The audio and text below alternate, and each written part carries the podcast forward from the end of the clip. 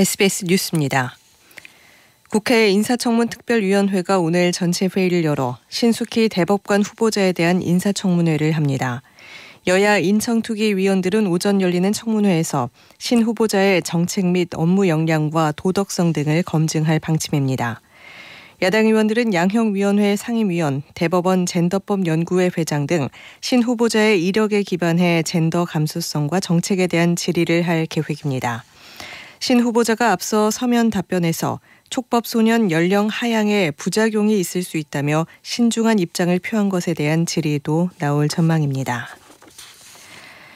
경찰청이 전세 사기, 마약 등 민생 침해 범죄를 저지르고 해외로 도피한 주요 사범 610명을 집중 관리해 신속히 검거, 송환할 방침입니다. 경찰은 중요 국외 도피 사범 총 610명에 대해 죄질, 피해 정도, 사회적 관심도 등을 기준으로 총 3단계 관리 등급을 지정했습니다. 최우선 검거 송환 대상인 핵심 등급이 44명, 사안이 매우 중요하다고 판단되는 중점 등급 216명, 기타 중요 도피 사범인 일반 등급 350명입니다. 경찰청은 필요하면 공동조사팀을 도피국가에 파견해 적극적인 공조수사에 나서고 인터폴 사무총국과 전 세계 회원국 간 맺어진 공조수사망도 최대한 가동할 방침입니다. 스웨덴이 마지막 남은 헝가리의 최종 동의를 확보하면서 북대서양 조약기구 나토에 정식 합류하게 됐습니다. 헝가리 의회는 현지 시간 26일 부다페스트에서 열린 본회의 표결에서 스웨덴의 나토 가입 비준안을 가결했다고 AFP 통신 등 외신이 보도했습니다. 2년 전 러시아의 우크라이나 침공을 계기로 스웨덴이 나토 가입을 신청한 지 1년 9개월 만에 비로소 합류 요건을 갖추게 됐습니다. 헝가리 의회가 가결한 비준안은 나토 조약 수탁국인 미국에 전달되고 스웨덴이 나토 설립 조약에 동의하는 등의 형식적 절차만 거치면 32번째 나토 회원국 가입이 마무리됩니다.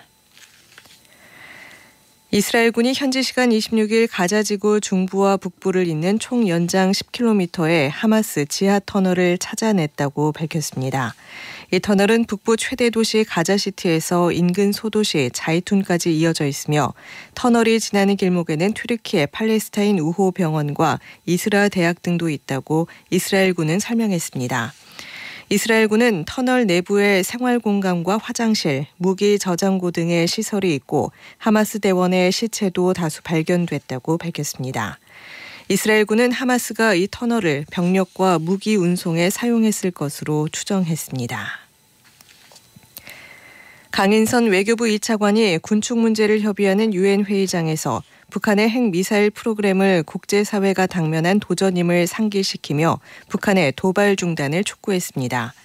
강 차관의 현지 시간 26일 열린 유엔 군축회의 고위급 회기 전체 회의 연설에서 국제 평화와 안보를 위한 가장 시급한 대응 과제인 북한의 불법적인 핵 미사일 프로그램에 대해 주의를 환기하고자 한다고 말했습니다. 끝으로 날씨입니다. 오늘은 전국에 가끔 구름이 많은 가운데 강원 영동과 경북 동해안, 제주도는 대체 흐리겠습니다. 오전까지 강원 영동, 낮까지 제주도에는 가끔 비나 눈이 오겠습니다. 낮 최고 기온은 서울과 대구 9도 등 전국이 3도에서 12도로 어제와 비슷하겠습니다.